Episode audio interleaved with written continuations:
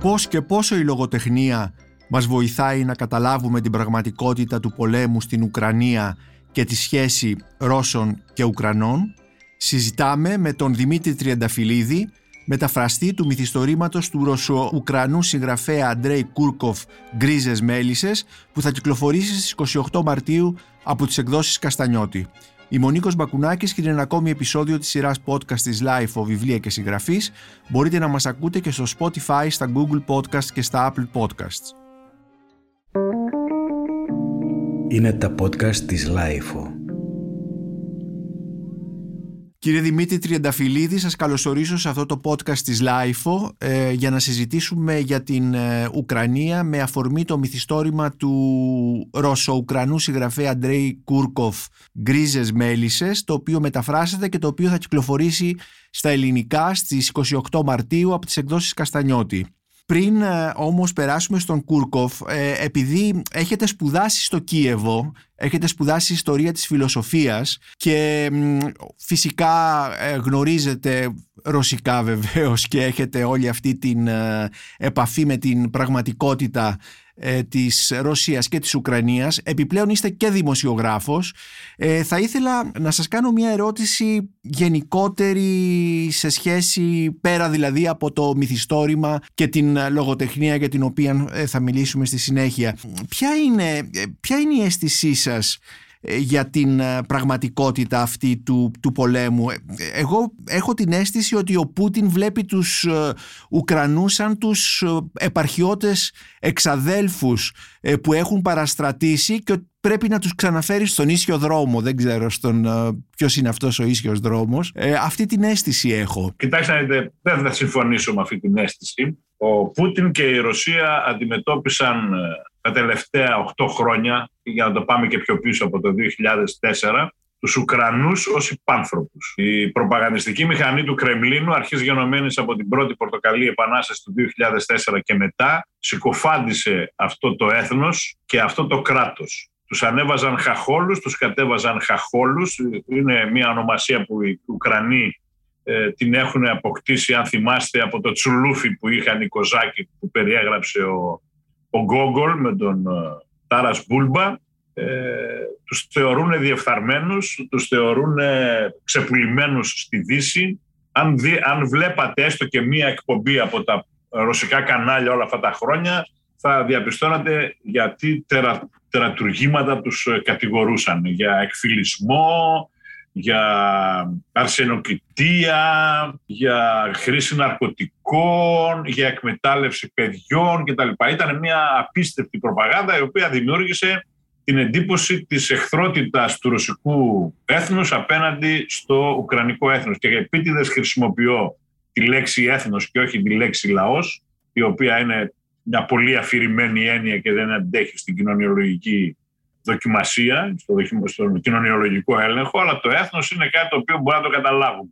Λοιπόν, και νομίζω ότι με αφορμή την Ουκρανία η Ρωσία επιτίθεται στο δυτικό πολιτισμό. Η αίσθηση που έχω δηλαδή, διαβάζοντας, από πέρσι ξεκίνησε αυτό, με ένα υποτιθέμενο ιστορικό δοκίμιο που δημοσίευσε σχετικά με την ιστορία του ρωσικού έθνους ο Πούτιν, όπου παραχάραξε και την ιστορία του δικού του έθνους, δηλαδή αποδείχθηκε ότι δεν είχε διαβάσει τους μεγάλους Ρώσους ιστορικούς όπως ο Νικολάι Καραμζίν, ο Σεργέι Αλαμπριόφ, ο Σιμ Βασίλεβιτ, οι οποίοι μελετήσανε πολύ σοβαρά την ιστορία τους. Παρ' όλα αυτά, διαστραβλώνοντας και την ιστορία του δικού του έθνους, ο Πούτιν αποφάσισε να επιτεθεί στην Ουκρανία επιτιθέμενος στη Δύση, στον πολιτισμό της Δύσης. Στον πολιτισμό που επικρατεί η αρχή της επιλογής, η αρχή της διαλλακτικότητας, η αρχή της ανεκτικότητας, η αρχή της επίλυσης των προβλημάτων μέσω των διαπραγματεύσεων. Ήθελε να δείξει αυτό ακριβώς που στο διάβα των αιώνων ήταν πάντα η Ρωσία. Ότι η Ρωσία δια της ισχύως επιβάλλει τη βούλησή της. Να σας θυμίσω εδώ την περιβόητη φράση του Τσάρου Αλέξανδρου του I, ο οποίος είχε πει ότι η Ρωσία είναι κράτος γεωργικό, η Ρωσία γίνεται κράτος βιομηχανικό και η Ρωσία έχει δύο συμμάχους, το στρατό της και το στόλο της. Αυτή είναι η πεμπτουσία του στρατοκρατικού, αν θα θέλετε, κοσμικού κράτους. Αν το δείτε από μια άλλη πλευρά, θα δείτε ότι η Ρωσία είναι ένα ιδιόμορφο, θεοκρατικό ή ιδεοκεντρικό, ας το πούμε, κράτος. Χρειάζεται την μεσιανική της αποστολή. Εδώ και 3 αιώνες, όποιος έχει μια στοιχειώδη επαφή με τη ρωσική λογοτεχνία, με τη ρωσική γραμματεία, με τη σχολή σκέψης των Σλαβόφιλων, θα έχει διαπιστώσει ότι η Ρωσία πιστεύει ότι έχει μια ειδική αποστολή στην ιστορία της ανθρωπότητας, η οποία δεν είναι άλλη από την ηθική αναγέννηση της εμπολές αμαρτίας περί πεσούσης Δύσης. Τώρα, μιας που αναφέρεστε στη Δύση, πώς η λογοτεχνία έχει μιλήσει για όλα αυτά τα πράγματα, μου έρχεται στο μυαλό ένα μυθιστόρημα του Βλαντίμιρ Σορόκιν, ένας συγγραφέα Ρώσου που ζει στη Δύση, το οποίο... Το έχω πάρει συνέντευξη, ξέρετε, του Βόφκα. Πού ακριβώς ζει? Ζει στο Βερολίνο. Στο Βερολίνο.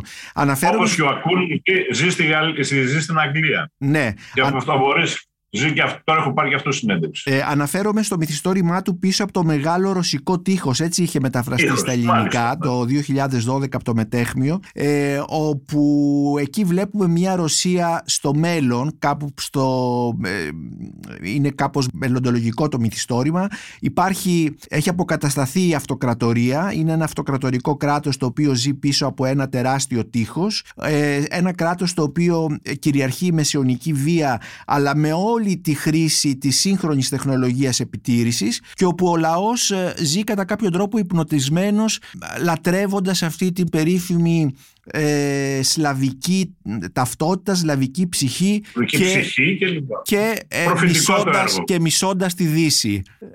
Αυτά που λοιπόν... Αυτό άμα θα πάτε στη Ρωσία σήμερα, κύριε Μπακουνάκη, αυτό ακριβώς θα δείτε. Μάλιστα. Αυτό ακριβώς θα δείτε. Αν βγείτε στο δρόμο θα δείτε αυτοκινητοπομπές, οι οποίες έχουν το γράμμα Z, που είναι η σύγχρονη ρωσική σφάστηκα πλέον, ναι, διότι ταυτίστηκε με εγκλήματα πολέμου που γίνονται στην Ουκρανία και με τις δολοφονίες αμάχων. Δεν ξέρετε την σημειολογία αυτού του γράμματος, έτσι. Είναι κάτι πάρα πολύ απλό. Και το Z και το V που πήραν τα λατινικά είναι τα αρχικά γράμματα των ρωσικών λέξεων Τζάπατ και Βαστόκ, που σημαίνει Ανατολή και Δύση, και που είναι οι αντίστοιχες στρατιωτικές περιοχές από όπου ήρθαν οι μονάδες αυτές που πολεμούσαν, για να ξεχωρίζουν μεταξύ τους. Ναι. Ωστόσο, μερικά πράγματα ξεφεύγουν από τη βούληση των εμπνευστών και μετατρέπονται σε κάτι άλλο. Αυτή τη στιγμή το Z είναι ένα σύμβολο το οποίο αντικατοπτρίζει τη ρωσική ταυτότητα του σήμερα. Πανεπιστήμια φωταγωγούν τα πανεπιστήμια τους. Εχθές είδα κάτι που με συντάραξε εμένα προσωπικά.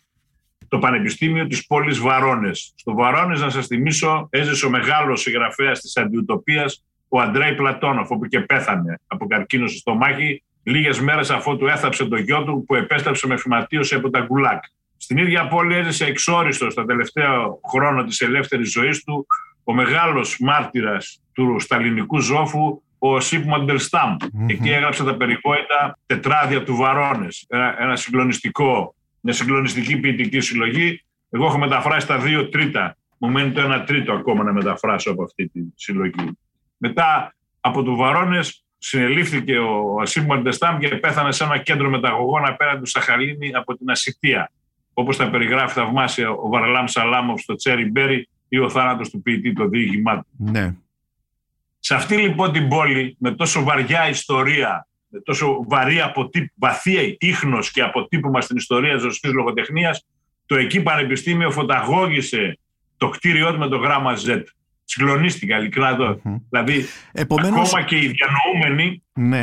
και οι διανοούμενοι είναι κομφορμιστές στην πλειονότητά τους στη Ρωσία. Επομένως, κύριε Τριανταφυλίδη, μας λέτε ότι υπάρχει κατά κάποιο τρόπο μία συνένεση. Βεβαίως υπάρχει, όπως υπήρχε και επί Σοβιετικής Ένωσης. Όπως υπήρχε και η Σοβιετική Ένωση. Επομένως, αυτά που διαβάζουμε... Όταν γινόταν οι διώξεις στις σταλινικές, ο κόσμος συνενούσε. Μάλιστα. Και ένα τμήμα σιωπούσε. Το ίδιο συμβαίνει και σήμερα. Ακριβώς το ίδιο. Είναι μια παράδοση ρωσική. Είναι μια παράδοση ρωσική που πηγαίνει πίσω και στους τσάρους. Πηγαίνει πίσω πάρα πολύ. Ναι. Πηγαίνει από την εποχή, μια και αναφέρατε τον Βλαντίμιρ τον Σορόκιν, να σας πω ότι το βιβλίο του, ο Πρίτσινικ, δηλαδή το μέλος της... του ειδικού σώματος καταστολής που είχε ο Ιβάν ο Τρομερός, περιγράφει ακριβώς αυτή την οτροπία. Επομένως, αυτά που διαβάζουμε για αντιδράσεις διανοουμένων, παραιτήσεις κτλ., πρέπει να είναι πολύ μικρός αριθμός, μονάδες ακριβώς. Ελάχιστος, μηδαμινός. Εγώ επειδή μιλάω, με ανθρώπους που ζουν εκεί πέρα, και προχτές μιλούσα με μια πάρα πολύ γνωστή και σημαντική σπουδαία ποιήτρια της Ρωσίας, η οποία πρωτοεμφανίστηκε την περίοδο του Σαμιζντάτ, δηλαδή την περίοδο της δεκαετίας του 70, στις μη λογοκριμένες αυτοσχέδιες εκδόσεις που κυκλοφορούσαν χέρι με χέρι, δαχτυλογραφημένες. Τότε έκανε την πρώτη, δεν από το όνομά της τώρα. Ναι. Έκλαιγε και με παρακαλούσα να βρω τρόπο να τη βγάλω από τη Ρωσία. Πράγμα το οποίο θα το προσπαθήσω. Εσείς, κύριε Τριανταφυλίδη, έχετε ζήσει στο Κίεβο. Ποια εποχή, ποια περίοδο? Εγώ έζησα την καταπληκτική περίοδο του 1979-85, δηλαδή την περίοδο της στασιμότητας, όπως την αποκαλούν. Ναι. Η ιστορική της ΕΣΔ. Ζήσατε δηλαδή στην ΕΣΔ, στην Σοβιετική Ένωση. Ναι, βέβαια, επί Σοβιετικής εποχής, βεβαίως. Επί Σοβιετικής εποχής. Είδα όλους τους θανάτους των γραμματέων, ναι. Τους οποίους ήσασταν παρόν, θα πρέπει να σας πω το εξής. Αν διαβάσετε τους μεγάλους Ρώσους ιστορικούς και πάτε στο κεφάλαιο με τον θάνατο και την κηδεία του Ιβάν του Τρομερού, ναι. θα δείτε ότι όλο το τελετουργικό της κηδείας του Μπρέσνιεφ, του Αντρόποφ, του Τσερνιέγκο, είναι ξεπατικωμένο από εκεί. Από τους Ρώσους, από τους Τσάρους. Από τους Τσάρους, και μάλιστα από την εμβληματική μορφή του Ιβάν του Τέταρτου, του αποκαλούμενου και Τρομερού, διότι αυτός δημιούργησε το συγκεντρωτικό ρωσικό κράτος. Πριν από αυτόν υπήρχαν ηγεμονίες. Η Μοσχοβία, ναι. το Σούσδαλ, το Βλαντίμιρ, το Νίζνι Νόβγκοροτ, το Βελίκι Νόβγκοροτ, το Ψκόφ, η Τβέρ. Αυτός τη συνένωσε με το δικό του ανελέητο τρόπο.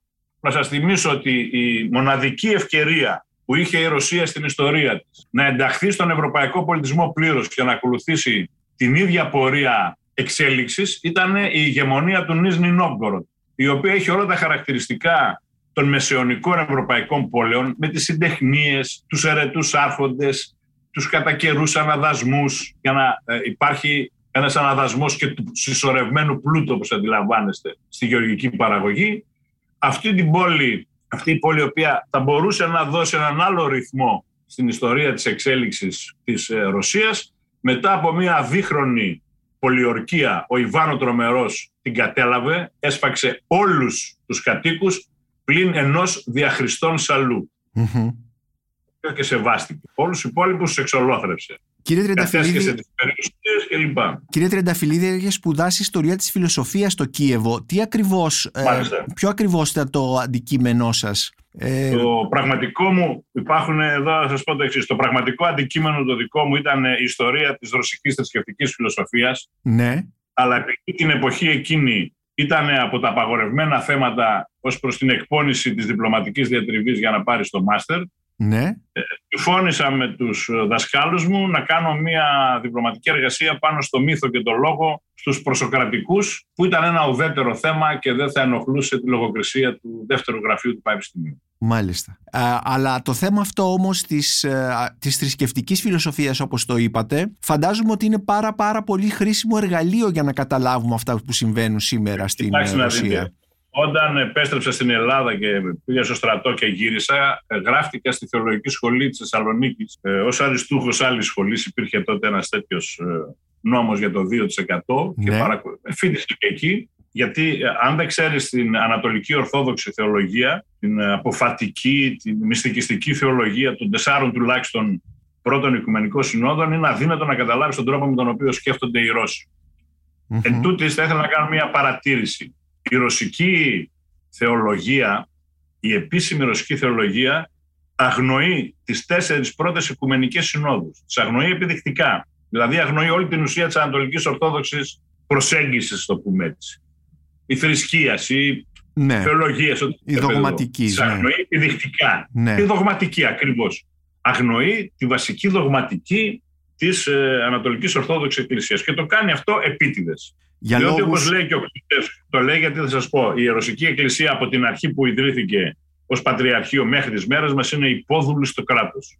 Ναι. Δεν εφαρμόζεται η έκτη νεαρή του Ιουστινιανού, η αρχή της συλλαληλίας δηλαδή μεταξύ κοσμικής και λαϊκής εξουσίας. Παρόλο που ο Πλιουτσεύσκι, ο ιστορικός, μας λέει ότι το συνταγματικό κείμενο του ρωσικού κράτους είναι ο κανόνας του Πατριάρχη Φώτιου, δηλαδή η δεύτερη εισαγωγή στις νεάρες. Έτσι, δηλαδή και το αστικό δίκαιο και όλα αυτά που δημιούργησαν το ρωσικό κράτος και ισχύουν μέχρι σήμερα έχουν τις απαρχές τους στον νομοκανόνα του Πατριάρχη Φώτιου.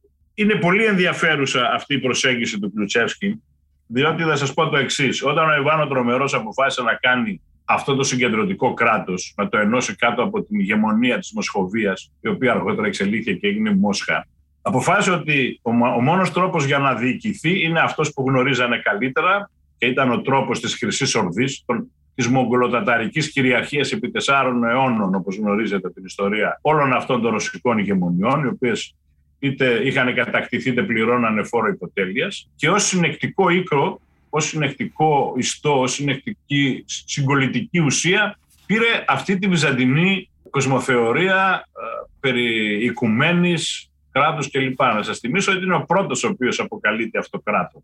Mm-hmm. Και πριν από αυτόν, οι Ρώσοι ηγεμόνες φτάνανε μέχρι τον βαθμό του Τσάρου. Τσάρος αυτοκράτορας είναι ο Ιβάν, διότι είχε πέσει στο μεταξύ η Κωνσταντινούπολη. Τσάρος, μια ρωσική.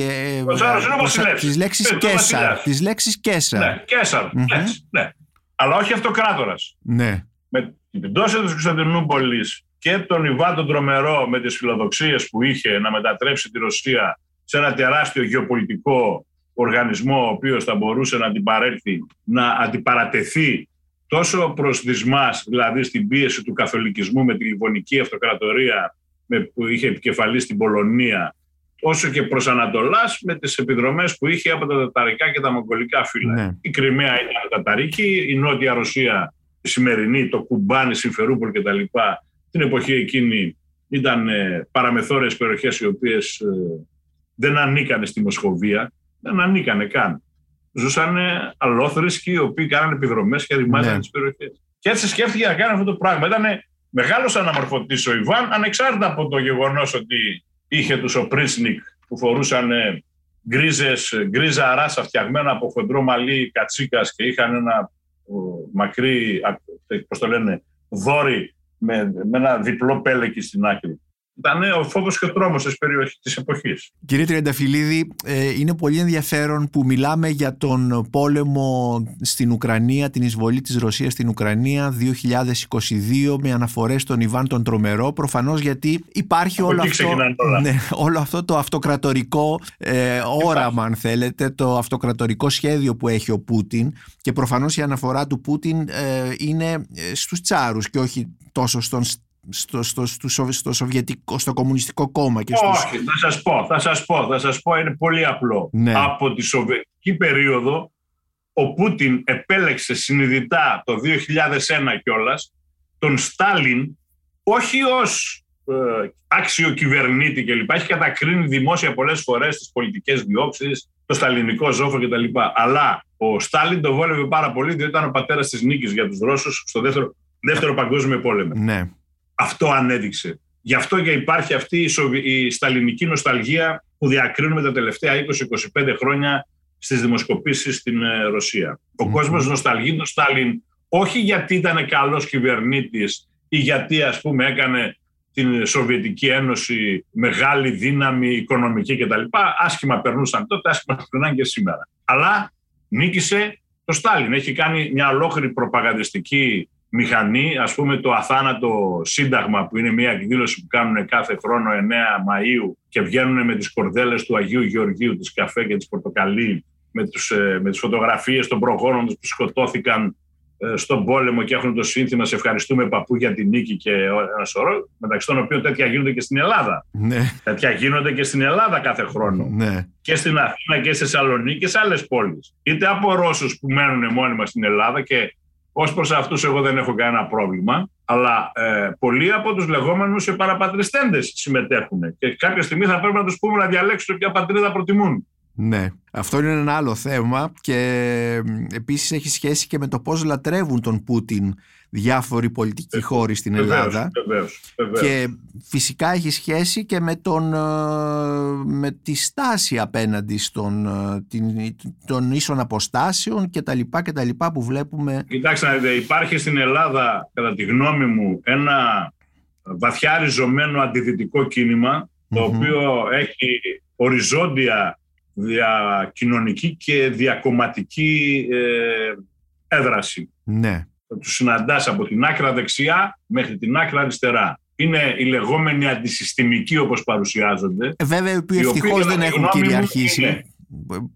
Αντιδυτικοί και αντιδημοκράτες. Τους ενοχλεί πολύ ο δυτικός πολιτισμός ως πολιτισμός δικαιώματος επιλογής και τους ενοχλεί πάρα πολύ η δυτικού τύπου δημοκρατία, η οποία μπορεί να έχει τα μύρια όσα προβλήματα, μπορεί να είναι τραυματισμένη, μπορεί να είναι σε ορισμένες φορές βιασμένη, αλλά είναι πολύ καλύτερη από την ανατολική δεσποτεία, την οποία προβάλλουν ως αναλλακτική λύση. Κύριε Τριανταφυλίδη, με τον πεφωτισμένο ηγέτη και την νομεκλατούρα ή τους παλιούς βογιάρους, δείτε και πώς εξελίχθηκε από βογιάρι. Είχαμε τους βογιάρους, ήρθε ο Πέτρος, τους έκανε ευγενείς, ήρθαν οι Μπολσεβίκοι, τους κάνανε νομεκλατούρα, ήρθε ο Πούτιν, τους έκανε ολιγάρχες. Στην ιστορία της Ρωσίας αυτό το πράγμα, αυτή η μεγάλη ιστορική κύκλη που έχουν εντοπίσει ο Γιούρι Λότμαν, ο Βιατσεσλάβ Ιβάνοφ, ο Σεργέι Αβέρεντσεφ, ο Δημήτρη Λιχατσόφ, τα έχουν πει αυτά μεγάλοι Ρώσοι ιστορικοί. Δεν τους ξέρουμε στην Ελλάδα. Εντάξει, αυτό είναι ένα πρόβλημα δικό μας. Και ένα πρόβλημα το πώς, ας πούμε, αντιλαμβάνεται το διάλογο των επιστημών και το διάλογο των πολιτισμών κτλ.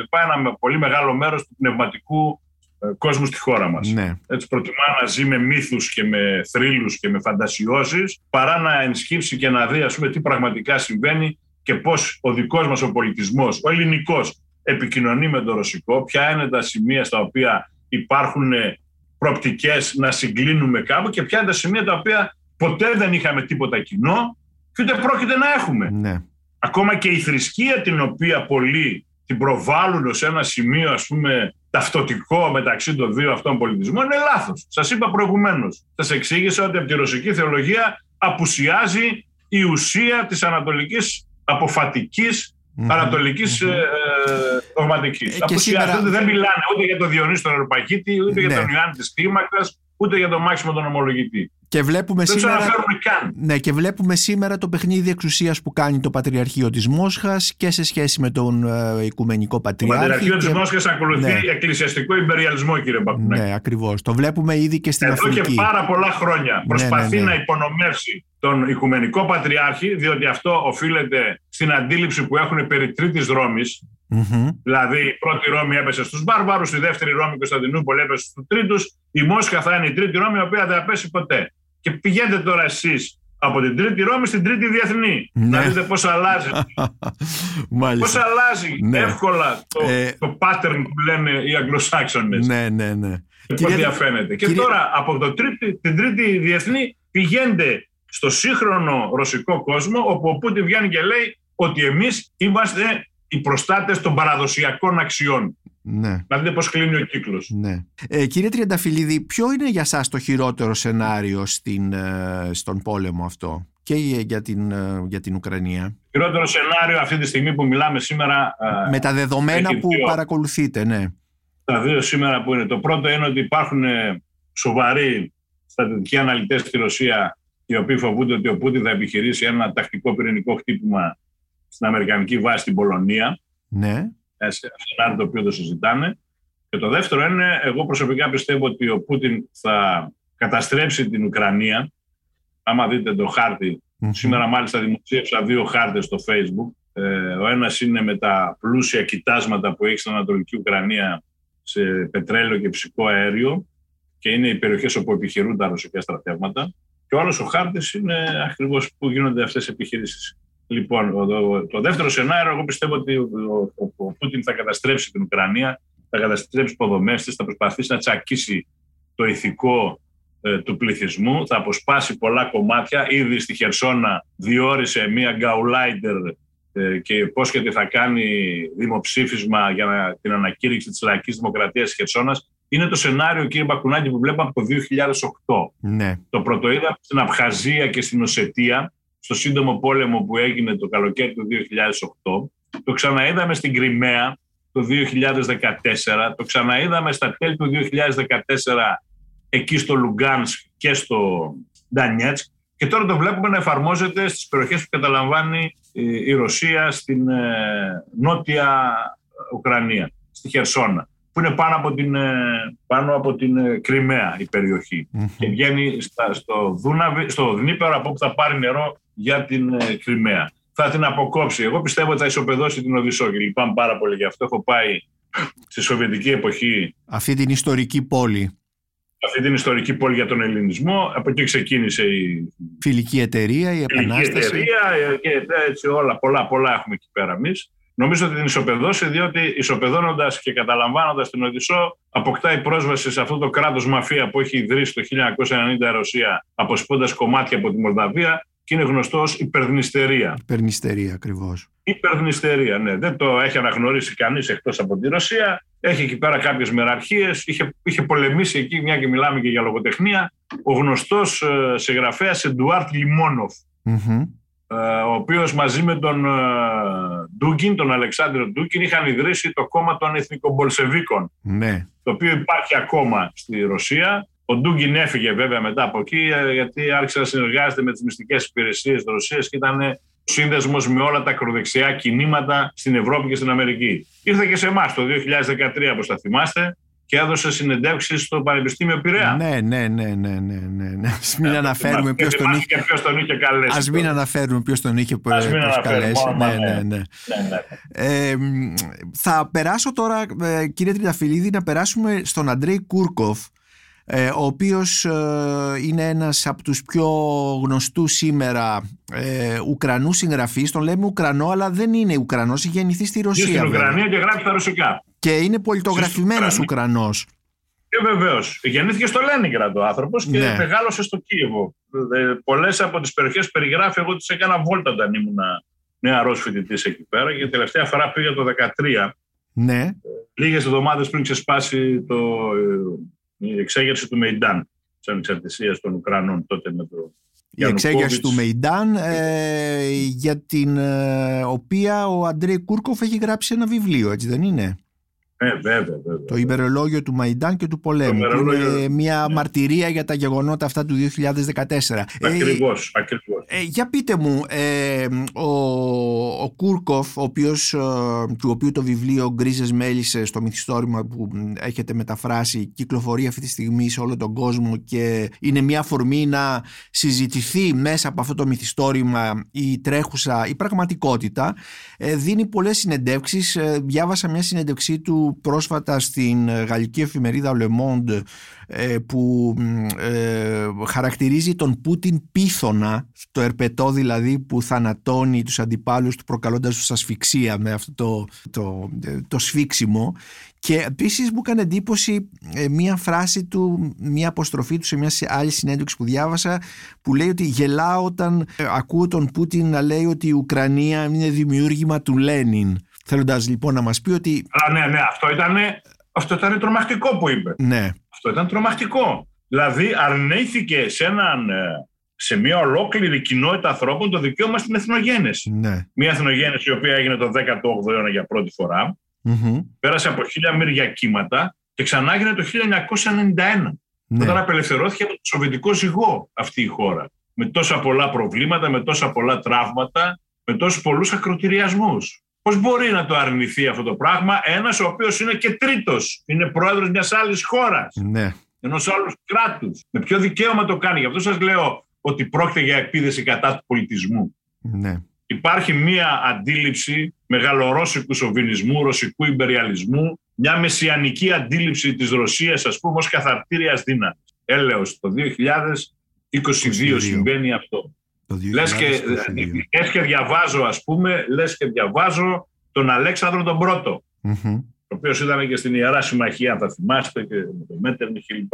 Δεν μπορεί ο Κούρκοφ σε αυτό το βιβλίο, λοιπόν, για να σας πω, περιγράφει κάτι πάρα πολύ αφρό. Λοιπόν, ναι, στις Γκρίζες μέλισσες. Είναι ένα χωριό σε αυτή την γκρίζα ζώνη όπου γίνονται σήμερα οι πολεμικές συγκρούσεις μεταξύ Ρώσων και Ουκρανών, στην Ανατολική Ουκρανία. Υπήρχε λοιπόν εκεί, από τη μια πλευρά, οι ρωσικές συμμορίες, γιατί περί αυτού πρόκειται, τα ρωσικές συμμορίες, οι οποίες τις φέρνανε μισθοφόρων για να κάνουν τάχα τους πολεμιστές στην Ανατολική Ουκρανία, και από την άλλη πλευρά είναι ο Ουκρανικός στρατός. Και στη μέση είναι ένα χωριό. Σε αυτό το χωριό έχουν απομείνει δύο κάτοικοι, δύο παιδικοί φίλοι και συμμαθητές. Ο ένας είναι με τους Ρώσους, τα έχει καλά, όλος τα έχει με τους Ουκρανούς. Mm-hmm. Ο ένας από τους δύο λοιπόν έχει 6 μελίσια, 6 κυψέλες, τις οποίες τις παίρνει το καλοκαίρι, αφού περάσουν ένα πολύ δύσκολο χειμώνα με σποραδικούς βομβαρδισμούς, με νυχτερινές επισκέψεις και των δύο πλευρών για να κατασκοπεύσουν, να δουν ποιος κάνει τι, με καχυποψία, με μια ζωή στην κόψη του ξηραφιού ζουν και οι δύο. Ο ένας λοιπόν που είναι και ο βασικός ήρωας παίρνει τα μελίσια του και κάνει μια φεύγει από εκεί, περνάει από τους Ρώσους αυτονομιστές όπως τους λένε και μπαίνει στην Ουκρανία. Εκεί αρχίζει αυτός ο άνθρωπος, πρέπει να σας πω ότι αυτός και γυναίκα και κόρη, οι οποίες φύγαν και πήγαν στην Ουκρανία με το που ξεκίνησε ο πόλεμος. Δηλαδή δεν μπορούμε να κάτσουμε εδώ που μας βομβαρδίζουν και δεν ξέρουμε τι μας σημερώνει. Και αρχίζει εκεί πέρα μια περιπέτεια αυτού του ανθρώπου, γνωρίζει μια κοπέλα σε ένα μίνι μάρκετ, νιώθει ένα σκύρτημα στην καρδιά του, φροντίζει τις μέλισσές του. Ένας Ουκρανός ο οποίος έχει γυρίσει από την πολεμική ζώνη μεθυσμένος, του σπάει το αυτοκίνητο.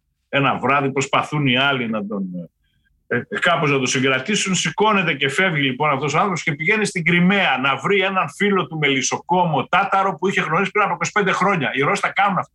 Mm-hmm. Έτσι, δηλαδή, τώρα δεν υπάρχουν αυτά, αλλά στο βλέπω στα σελίδες κοινωνικής δικτύωσης με βρίσκουν σε φοιτητές μετά από 40 χρόνια. Λοιπόν, πάει λοιπόν να το βρει εκεί και τι μαθαίνει. Μαθαίνει ότι ο τάταρος έχει απαχθεί από Ρώσους κοζάκους. Οι Ρώσοι κοζάκοι είναι ένα παραστρατιωτικό σώμα που υπάρχει στη Ρωσία και διακρίνονται για την βαρβαρότητα και τις αυθαιρεσίες του. Βρίσκει τη χείρα του, μουσουλμάνα, έτσι, με τα δύο του παιδιά, το γιο και την κόρη. Και του ζητάει να του δείξουν ένα μέρος να πάει να βάλει τα μελίσια του. Και τον πάνε αυτή σε ένα μέρος, βάζει πάλι τα μελίσια και αυτός αρχίζει να κατεβαίνει στο χωριό. Αρχίζει να αποκτάει επαφές με τον κόσμο, με τους Τάταρους, τους μουσουλμάνους. Χριστιανός αυτός. Περνάει πολλές περιπέτειες, πολλά σοκ διαδοχικά που συμβαίνουν. Πολιτισμικά σοκ. Αλλιώς τα λέγανε, αλλιώς τα βρίσκει. Ναι. Ανθρώπους γλυκούς, συντρέχτες, να βοηθήσουν, να του ανοίξουν το σπίτι, να του δώσουν ένα ποτήρι νερό.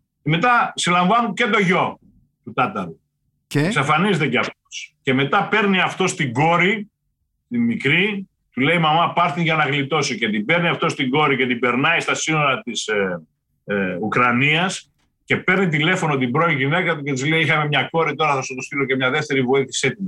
Και τη στέλνει στη Δυτική Ουκρανία αυτή την κοπέλα για να σπουδάσει εκεί παιδαγωγικά. Και ο ίδιος παίρνει το δρόμο του γυρισμού. Ναι. Και για να κάνουμε και ένα spoiler, ας πούμε, στον δρόμο του τηλεφωνεί ο φίλος του που έμεινε και του λέει τι έγινε, πού ήσουν τόσο καιρό, λείπεις μήνες. Ναι, του λέει πάρα αυτά κάτω, έρχεσαι με ζέδες και βότια για να πιούνε. Και λέει να, θα γυρίσω γιατί είναι το μοναδικό μέρος που με περιμένει κάποιος. Ναι. Έτσι λοιπόν, έτσι είναι το ουκρανικό έθνος είναι αυτή τη στιγμή έτσι. Ναι, κύριε Τριανταφυλίδη, εδώ ο Κούρκοφ, αυτό το βιβλίο κυκλοφόρησε νομίζω πριν από 4 χρόνια, 3. Ναι.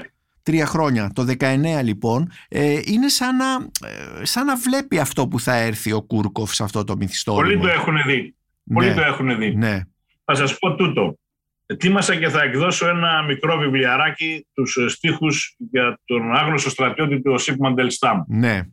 Και θα βάλω το επίμετρο από την σπουδαιότατη σημερινή Ρωσίδα ποιήτρια, την Όλγα Σεντακόβα, μια από τις πιο σπουδαίες σημερινές ποιητικές φωνές της Ρωσίας. Το οποίο κείμενο είναι μια παρουσία που έκανε το 2015 στο Πανεπιστήμιο του Στρασβούργου, όπου προβλέπει με ακρίβεια το σημερινό πόλεμο. Επίσης, στο προσεχές τεύχος του Book Journal που θα βγει, μεταξύ των άλλων, ζήτησα από τον Κασάν Κουσεϊνοφ, καθηγητή, φιλόλογο, ελληνιστή, γλωσσολόγο, ο οποίος αυτή τη στιγμή διδάσκει στο Ελεύθερο Πανεπιστήμιο του Βερολίνου.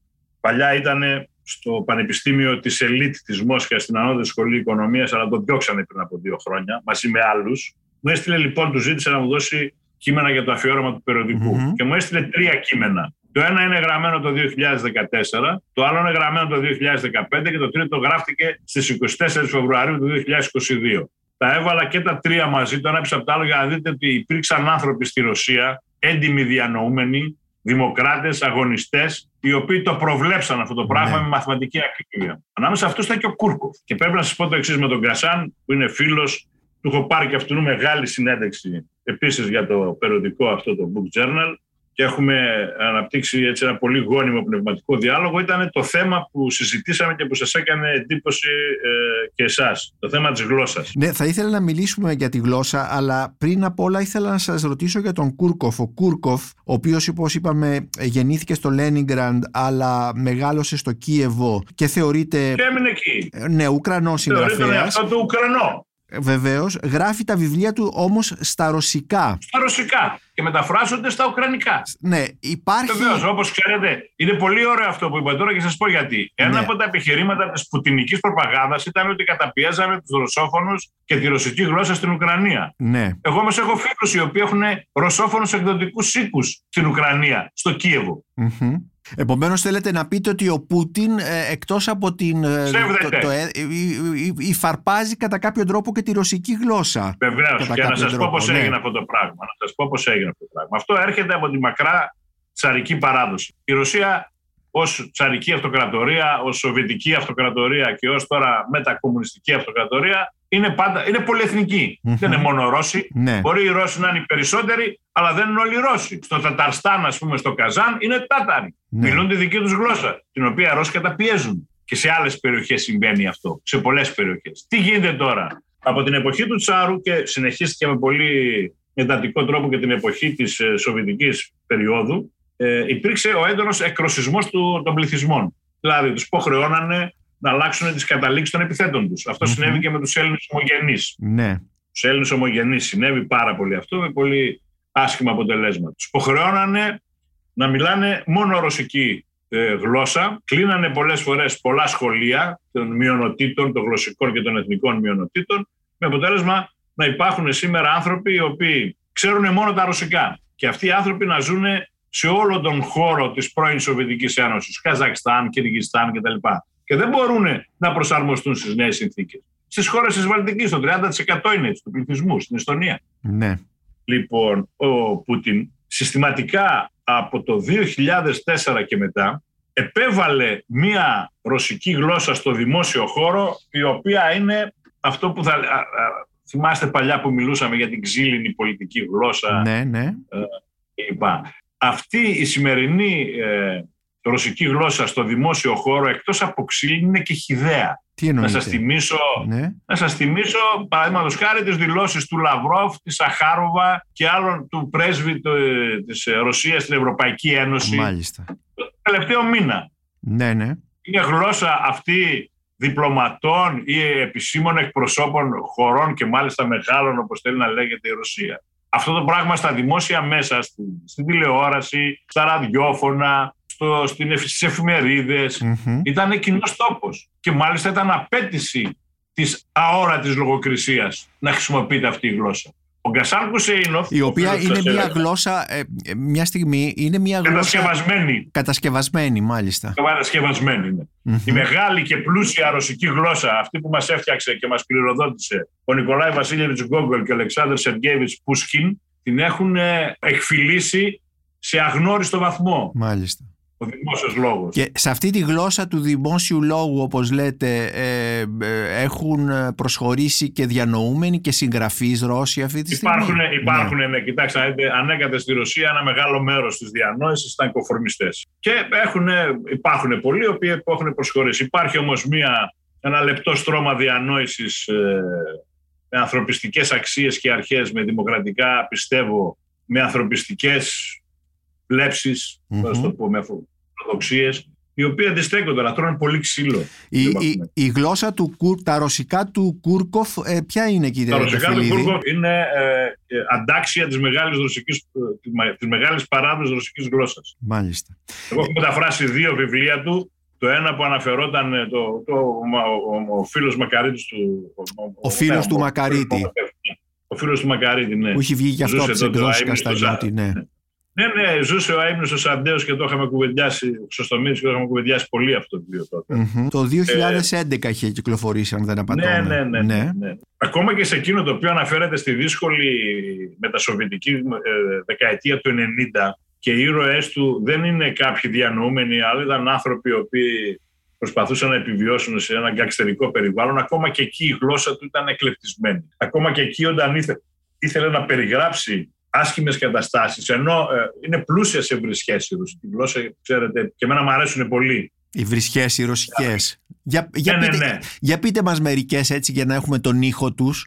Κοιτάξτε, με την λέξη χούι που σηματοδοτεί το πατρικό γενετήσιο όργανο, ναι, μπορείς να φτιάξεις, να γράψεις 8-10 σελίδες με διαφορετικές λέξεις, ρήματα, επιρρήματα, επίθετα. Απίστευτος πλούτος είναι αυτός. Μάλιστα. Το αντίστοιχο ισχύει και με το γυναικείο. Ναι. Έτσι. Λοιπόν, και μπορείς να φτιάξεις, οι Ρώσοι φτιάχνουν διόροφες, τριόροφες, τετραόροφες βρισχές. Δηλαδή ξεκινάνε από το ένα το αντενά και μπορούν να προχωρήσουν, ας πούμε, για να φτιάξουν ολόκληρη πολυκατοικία από βρισχές. Να είναι συνέχεια της πρώτης. Έχει πολύ μεγάλο ενδιαφέρον η ρωσική αργό. Έτσι. Πολύ μεγάλο ενδιαφέρον. Χρησιμοποιήθηκε με φιδό μάλιστα από πολλούς Ρώσους συγγραφείς. Ο Τσέχοβ, για παράδειγμα, εγώ έχω μεταφράσει και έχει εκδοθεί. Η Γκαλτσόγκα, πάλι από τις εκδόσεις Καστανιώτη. Mm-hmm. Έχω μεταφράσει και έχω βγάλει, ας πούμε, στις δικές μου εκδόσεις Αμιστάτ, πορνογραφήματα που έχουν γράψει μεγάλοι Ρώσοι, ο Γεσένιν, ο Σεργέι, ο ποιητής, η Άννα Μάρ, την οποία τη χαρακτηρίσανε τότε, όταν πρώτο κυκλοφόρησε και βγήκε αυτό το βιβλίο σταυρωμένη, ως η Αχμάτοβα της πεζογραφίας. Υπάρχει ολόκληρη παράδοση σε αυτό, αλλά είναι μια παράδοση η οποία εντάσσεται στη γενικότερη ρωσική λογοτεχνία του 19ου και του 20ου αιώνα. Επομένως, ο Κούρκοφ εντάσσεται σε αυτή την παράδοση. Ναι, βεβαίως. Εντάσσεται στη μεγάλη ρωσική παράδοση, αλλά... και μάλιστα, ναι, θα σας πω κάτι. Υπάρχει πολύ μεγάλη παράδοση της ρωσικής λογοτεχνίας της διασποράς. Και... είναι άνθρωποι οι οποίοι δεν ζουν στο γλωσσικό περιβάλλον της Ρωσίας, ζουν εκτός αυτού του περιβάλλοντος. Θα σας πω μερικά ονόματα για να γίνω κατανοητός. Η Μαρίνα Σφεντάεβα, αυτή η μεγάλη και σπουδαία Ρωσίδα ποιήτρια του Αργυρού Ιώνα της Ρωσικής Ποιήσης, έγραψε εξαιρετικά ποίηματα βρισκόμενοι στη Γαλλία. Ναι, ναι, ο Ιωσήφ Μπρόνσκι. Στο Παρίσι, ναι. Βεβαίως. Ο Ιωσήφ Μπρόνσκι. Ναι. Αυτό εξορίστηκε, τον απελάσαν δηλαδή, πήγε στις Ηνωμένες Πολιτείες, έγραψε και στα αγγλικά, έγραψε και στα ρωσικά εξαιρετική ποιήση και έχει πάρει και το βραβείο Νομπέλ. Ναι, ναι. Σήμερα υπάρχουν πάρα πολλοί Ρώσοι. Πολύ. Ο Βλαντίμιρ Σορόκιν που αναφέρατε. Αναφέραμε τον Σορόκιν. Δεν υπάρχει, εκτός από τον Γεωργίευ, δεν υπάρχει άλλος Ρώσος μουσουργός που να ζει σήμερα και συνθέτης που να ζει στη Ρωσία. Ναι. Το ίδιο ισχύει για τους καλύτερους ζωγράφους. Οι περισσότεροι ζουν στην Βρετανία και στις Ηνωμένες Πολιτείες. Πάρα πολλοί ζουν στο Ισραήλ. Το Ισραήλ έχει μια ακμάζουσα ρωσική λογοτεχνική κοινότητα. Mm-hmm. Με εξαιρετικούς ποιητές, με εξαιρετικούς πεζογράφους. Που γράφουν στα ρωσικά. Που γράφουν στα ρωσικά, μάλιστα. Ναι. Να σας ρωτήσω κάτι σε σχέση πάλι με τον Κούρκοφ. Επειδή είναι Ουκρανός και γράφει στα ρωσικά, έχει αυτή την αντιμετώπιση εχθρική μερικές φορές, έτσι. Και από τους μεν και από τους δε. Υπάρχουν, ναι. Βεβαίως, υπάρχουν παντού. Στη Ρωσία τον μισούν, σας το λέω. Ναι.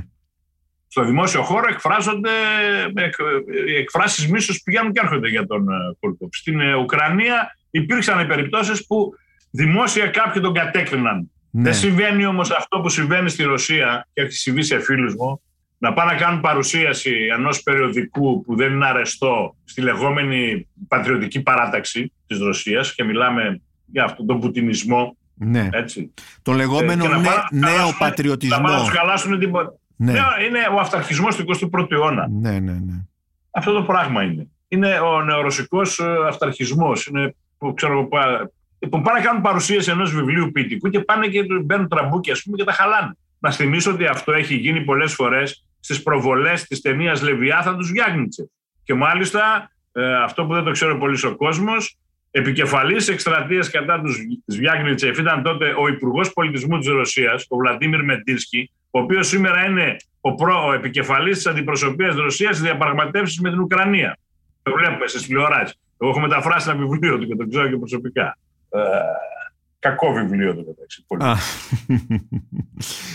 Επομένως, αυτός ο νέος πατριωτισμός ο ρωσικός, έτσι όπως μας το παρουσιάζεται, είναι μια μεγάλη απειλή, όχι μόνο για την τέχνη και για τις ιδέες και τα λοιπά μέσα στην ίδια τη Ρωσία, αλλά και σε όλες τις χώρες γύρω από τη Ρωσία, που η Ρωσία τις θεωρεί ότι είναι η αυτοκρατορική της αυλή κατά κάποιον τρόπο. Ξέρετε πώς αποκαλούν όλες αυτές τις χώρες? Πώς? Εγγύς εξωτερικό. Το μαλακό μας υπογάσιο, είναι δική μας, δεν μπορεί να πει κανείς. Και κοιτάξτε να δείτε πόσο πρόστιχα φερθήκανε στην Αρμενία στην πρόσφατη διένεξή της με το Αζερμπαϊτζάν. Mm-hmm. Αφήσαν το Αζερμπαϊτζάν να πάρει ό,τι θέλει και μετά επανέβησαν και λένε τώρα θα στείλουμε ειρηνευτικές δυνάμεις. Παρόλο που η Αρμενία ανήκει στον Οργανισμό Συλλογικής Ασφάλειας, έτσι, που είναι κάτι σαν το ΝΑΤΟ, ας πούμε, της Ρωσίας. Ναι. Κύριε Τριανταφυλίδη, ο Αντρέι Κούρκοφ μπορούμε να πούμε ότι είναι ένας συγγραφέας που παρουσιάζει την πραγματικότητα στον ρωσόφωνο κόσμο τα τελευταία χρόνια της Σοβιετικής εποχής αλλά και στην μετακομμουνιστική εποχή. Είναι η λογοτεχνία αυτή τη στιγμή που παράγεται και στο ρωσόφωνο κόσμο αλλά και από τους συγγραφείς τους Ρώσους που είναι έξω από που ζουν εκτός του ρωσόφωνου κόσμου, μάλλον εκτός της ρωσικής αν θέλετε επικράτειας. Είναι λοιπόν η λογοτεχνία αν θέλετε ένας σημαντικός μάρτυρας για να καταλάβουμε το τι συμβαίνει σε αυτή την περιοχή και σε αυτές τις... Βεβαίως και η ποίηση και η λογοτεχνία και το δοκίμιο τα οποία παράγονται σε αυτόν τον χώρο από το 1991 και μετά νομίζω ότι θα αποτελέσουν τα πολύτιμα εκείνα ιστορικά τεκμήρια με τα οποία ο ιστορικός του μέλλοντος θα μπορέσει να σχηματίσει μια ακριβή και αντικειμενική άποψη για αυτό που συμβαίνει εδώ και 30 χρόνια. Μπορείτε να βρείτε πολύ σημαντικά, πολύ σπουδαία βιβλία, λογοτεχνικά. Αναφέραμε εδώ πέρα τον Σορόκιν, τον Μπορίς Ακούνιν. Μπορούμε να πούμε για τον Γιουσεφόβιτς. Έχει γράψει και ένα πολύ ωραίο βιβλίο, το Φιλέλληνα. Και νομίζω ότι κάποιος θα το εκδώσει εδώ στην Ελλάδα, αν κατάλαβα καλά. Υπάρχουν πολύ σημαντικές ποιητικές φωνές και υπάρχουν και πάρα πολύ καλοί δοκιμιογράφοι. Άλλοι ζουν εντός της Ρωσίας, άλλοι ζουν εκτός. Να θυμίσω τον Μιχαήλ Επστέιν, ο οποίος ζει στην Αμερική, ήρθε και στην Ελλάδα πριν από 2 χρόνια, παρουσιάσαμε το βιβλίο του, του πήρα και μια πολύ μεγάλη συνέντευξη του Μίσα. Υπάρχουν άνθρωποι οι οποίοι παράγουν σημαντικό πνευματικό έργο, το οποίο θα μείνει στην παρακαταθήκη και θα συνεχίσει τις παραδόσεις της μεγάλης και πλούσιας ρωσικής γραμματείας. Εγώ δεν το περιορίζω μόνο στη λογοτεχνία, στη ζωγραφία και την ποιήση. Εκεί που έχει πολύ μεγάλη υστέρηση, και πρέπει να σας το πω αυτό, είναι στη θεολογία. Δεν γράφονται μεγάλα θεολογικά κείμενα. Κατά κάποιο τρόπο η ρωσική θεολογία πάγωσε το 1922 όταν ο Λένιν απέλασε τους Ρώσους διανόμενους, μεταξύ αυτών και πολλούς θεολόγους, τον πατέρα Σέργιο Μπουλγάκοφ, και μετά λίγο αργότερα δολοφονήθηκε και ο Πάπελ Φλωρέντσι. Ναι. Από αυτούς ό,τι έχουν μείνει και από τους Ρώσους διασποράς έχει συνεχιστεί η παράδοση της ρωσικής θεολογίας με τον Λόσκι και άλλους που ήταν στην Αμερική. Ο Τιρίμ Σορόκιν στην κοινωνιολογία, παραδείγματος χάρη, διέπρεψε στα αμερικανικά πανεπιστήμια.